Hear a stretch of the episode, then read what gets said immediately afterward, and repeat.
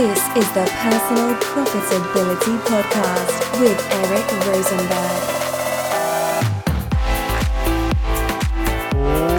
Rosenberg. Ladies and gentlemen, boys and girls, children of all ages, welcome back to the Personal Profitability Podcast. As always, I'm your host, Eric Rosenberg.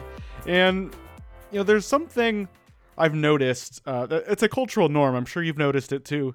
A lot of people get awkward and squeamish when you talk to them about money or anything related to your income, personal finance, all that stuff. It is so taboo, faux pas, off limits. You know, there's a lot of words that describe things you're not supposed to talk about in polite conversation.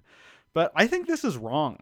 I think this is such a bad thing we have because by not talking about money and business and income, we are limiting people's knowledge. You know, if you sit by yourself and never talk to anyone about money, what'll you learn from somebody else about money? I mean, sure, you're listening to this podcast. You probably read some personal finance blogs, things like that. If you're listening today already, that's probably up your alley.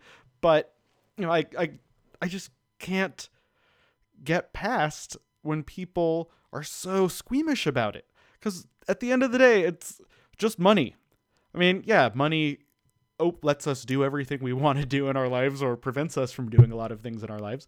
But at the end of the day, if someone knows or someone doesn't know, what's the difference? You know, that's why I have been sharing my income reports on my website since 2011, I believe, or 2012 was the, the beginning of them.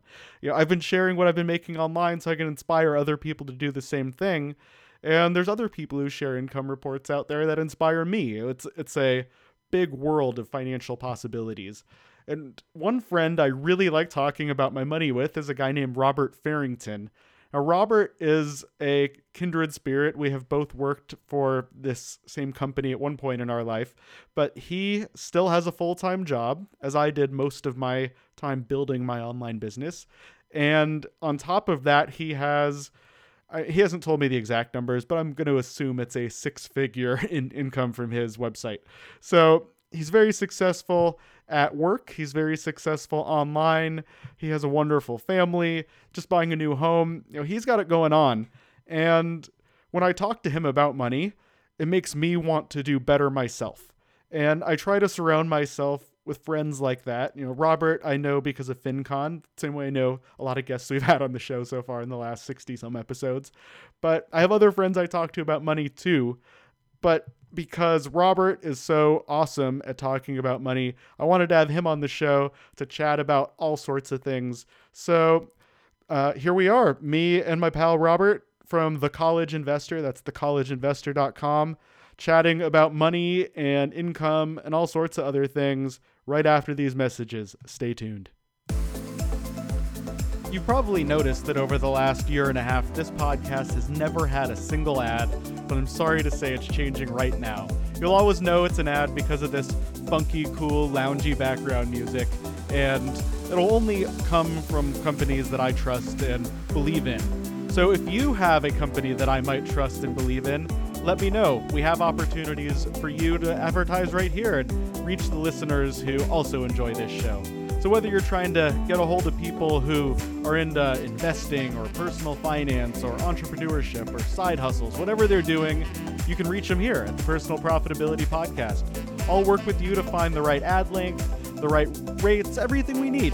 So, what are you waiting for? Send me a note, head to personalprofitability.com slash contact to get in touch. Who knows what's possible? Never know unless you try. Thanks so much, and we'll talk to you soon.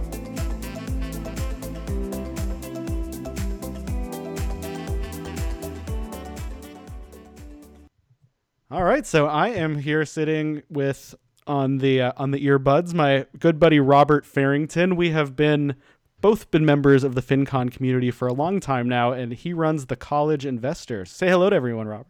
Hey, everybody. Hey, Eric. Thanks for having me on your show. So, when you what started you down the path of blogging and founding the College Investor? Honestly, uh, the story is I was bored in the back of my college class. So I was that guy on my laptop in the back row.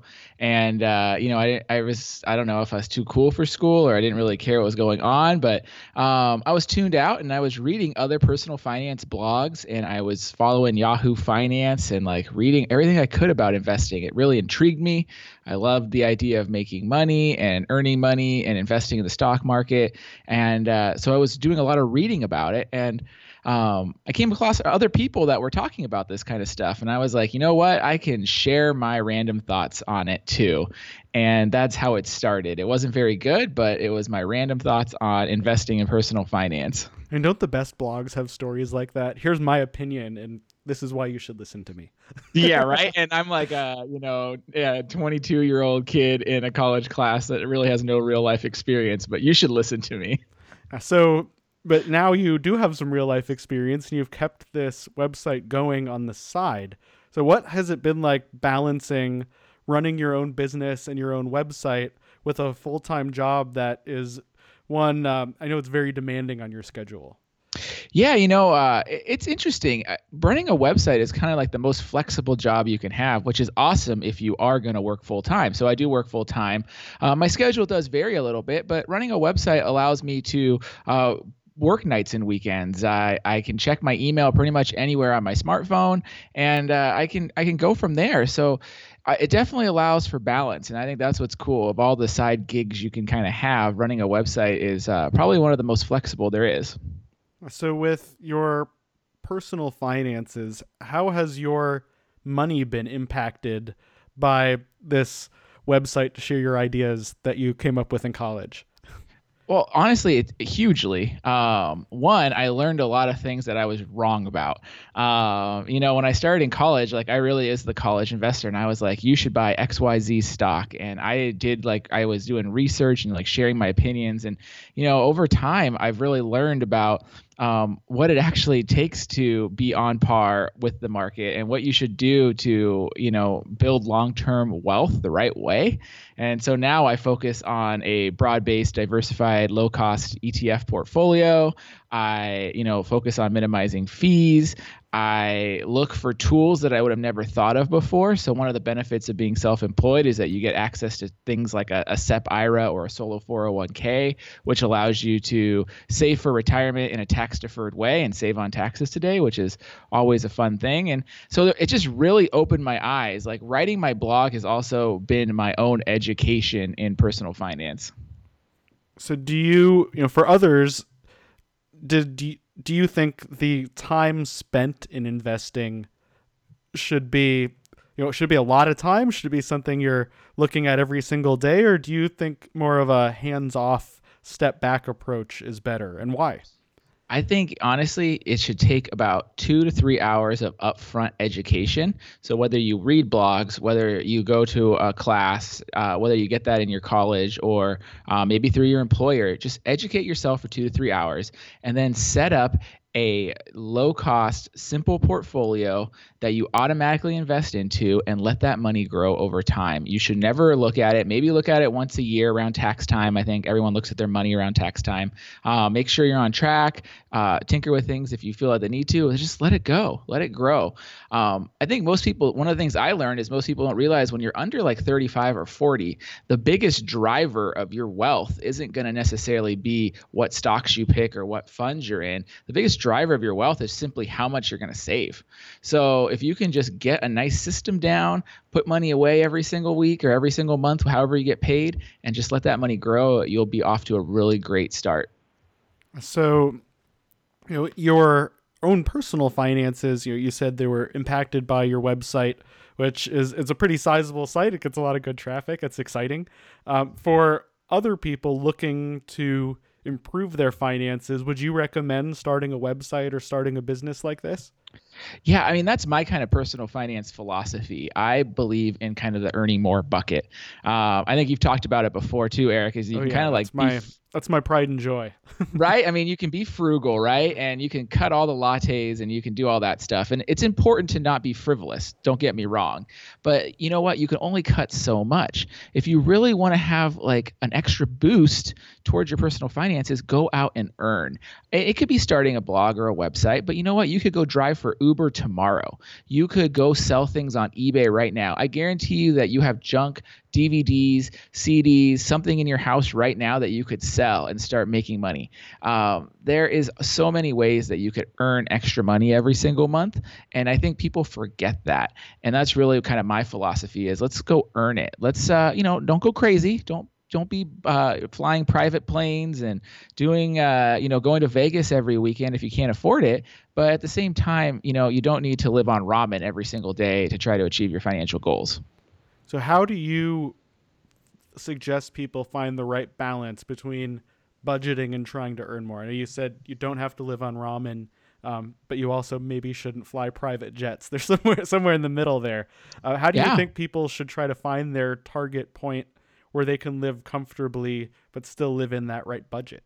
Sure, I think it's important to just start with that budget. So I think your budget should kind of be zero sum for like your mandatory stuff. So if you, you got your rent, maybe student loan payments, uh, you know, maybe a car payment, whatever, your monthly groceries, utilities, all that, income, expenses, and a little bit of savings, like that should like be pretty equal, and that should be your budgeting starting point, kind of zero sum. Then I think people should look at earning more beyond that and take that extra income and apply them towards your goals. So maybe your goals are to get out of student loan debt faster. Well, take that extra income, start putting it towards your loans. Or maybe your goal is to save for a house. So take that extra income and put it in a savings account so you can have that down payment for a house. So I think it's important that you do budget, you know where your income and expenses are to get on par and then use the extra as like a legitimate like leverage up on your goal. So do you have any uh, memories of any financial oopsie moments that you broke your budget and you regret now?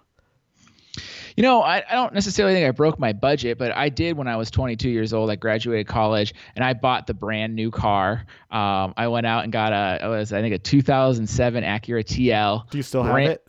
You know what? I just sold it though. So you know the the one thing I did recoup on is I drove that bad boy for 10 years. Um, but I went out there and I got a car loan and I was paying. I remember it was like 738 dollars a month was my car loan on that car. And I was like, I got to college and I got a job and I earned it. But I was like, that was so dumb, man. I should have just got like a eight thousand dollar, ten thousand dollar used car and uh, not had that crazy car payment. And if I would have saved all that money 10 years ago, it would have grown so much by now. Um, and then not just only that, but to make matters worse, I like also put subwoofers in the trunk and thought I was really cool with like an amplifier and Well, subwoofers. obviously you need subwoofers in your trunk because like, yeah, man. I mean, otherwise you don't feel like Vin Diesel very much. Right. Like, I mean, it was, it was like an awesome car when you were 22 years old and thought you were the shit. And now, you know, it's just like, wow. Yeah, actually, I um similarly got a new car when, when I was it was a 2008, but it was in 2007. I think we graduated at the same time.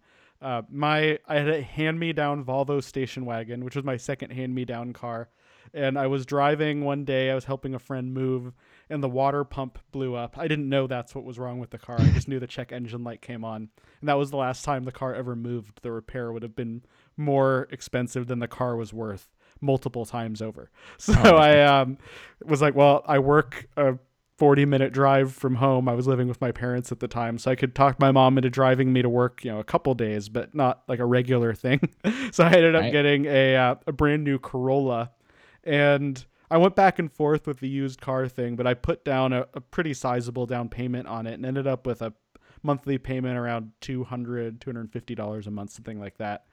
But what I realized, I paid the car off very quickly. I had a five year loan. I paid it off in two and a half years by doing mostly double payments, things like that. Uh, but since my car loan ended, you know, let's round and say 10 years ago, I've saved over $20,000 by not having a car payment. And I figured this out recently. It was a pretty mind blowing thing. So, you know, it's fun to joke about the cars and the speakers, but, you know, those what feels like a small monthly payment, yeah, only a couple hundred bucks. What, who, what's less than your rent? You know, not not a huge deal for some people, a huge deal for others. Um, but over time, that really adds up. And if you're leasing a car, or you know, even buy a car with a loan, and you're stuck with just a two hundred dollar payment, that's over twenty grand a decade that you're spending on cars. Yeah, absolutely. And not to mention all the other stuff that people add on. Uh, you know, one of my, my friends recently bought a truck, but then he got rims and tires for the truck and then he lifted the truck. And so it's kind of like not only does he have, I don't know, I'm going to say like a $400 car payment on this truck, but, you know, he's also put in like another $4,000 in like aftermarket things, which is shoot, almost maxing out your IRA. And I can guarantee you he's not maxing out his IRA this year. So, anyways, it's just really kind of frustrating to see other people falling for that same thing. It's like they the financial industry and retailers, companies that are trying to sell you things, make it really easy for you to buy them and spend more money. That's what their whole purpose is. So you have to think really hard each time you go out and swipe that card or, or sign a new lease or loan or something like that. Absolutely. I think it's important to do that math up front, but I'll tell you on some of these things, they make that math really challenging to figure out what's best.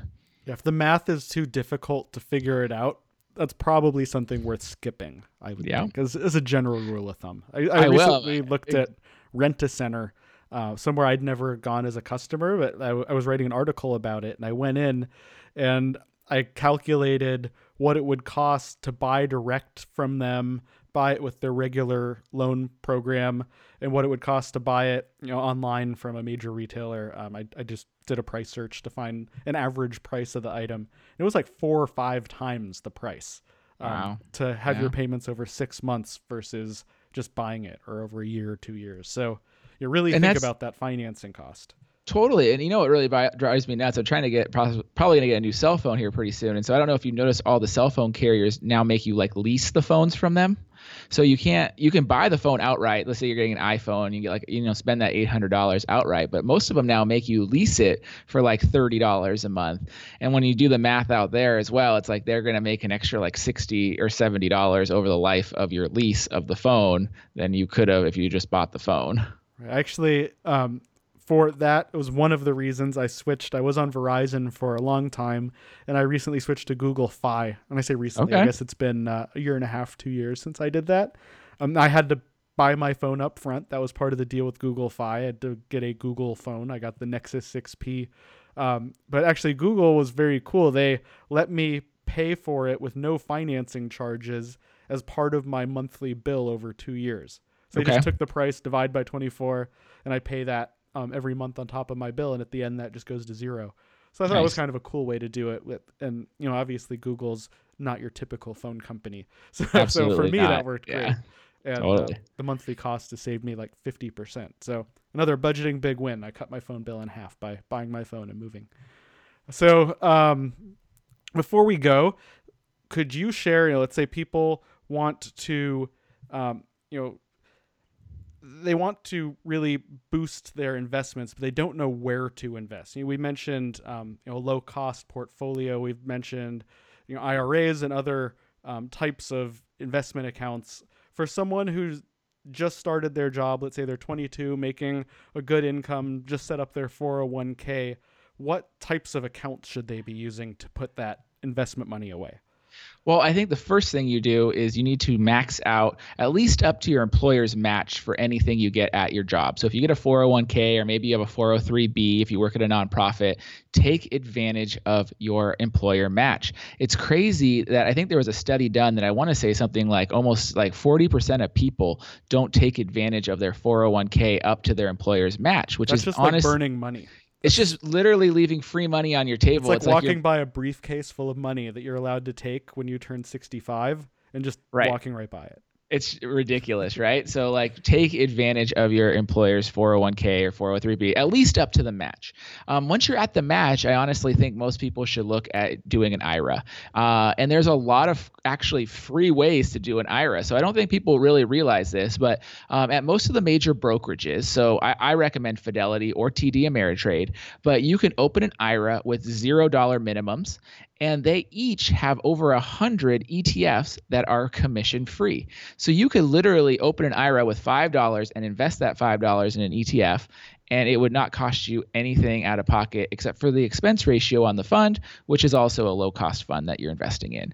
So, uh, beyond your 401k, I think you should honestly look at opening a free IRA at one of the major brokerages um, and uh, trying to max that out. So, if you can max your, you know, take advantage of your employer's 401k to the match, then I'd say max your IRA. And if you're maxing your IRA, I would go back to your employer's 401k unless you have a short term goal that you're trying to save for. Maybe you're trying to save for a house pay off your debt, student loans, something like that. Well, then tackle those. Acura. Goals. Yeah, if you're got a crazy car payment, get out of debt, right? So I would do 401k, IRA, get out of debt, or short-term goal, whatever that could be, and then go back to maxing out that 401k. That's awesome. That's great advice, and, and I agree with everything Robert said there. You know, finding that low-cost brokerage. And for me, it's Schwab. Another one I like is Vanguard, but they're all fairly similar. Um, some exactly. of them offer different ETFs for free. Most of them offer their own fund family. So if there's one set of funds you like better, that's probably the brokerage you'd want to go to.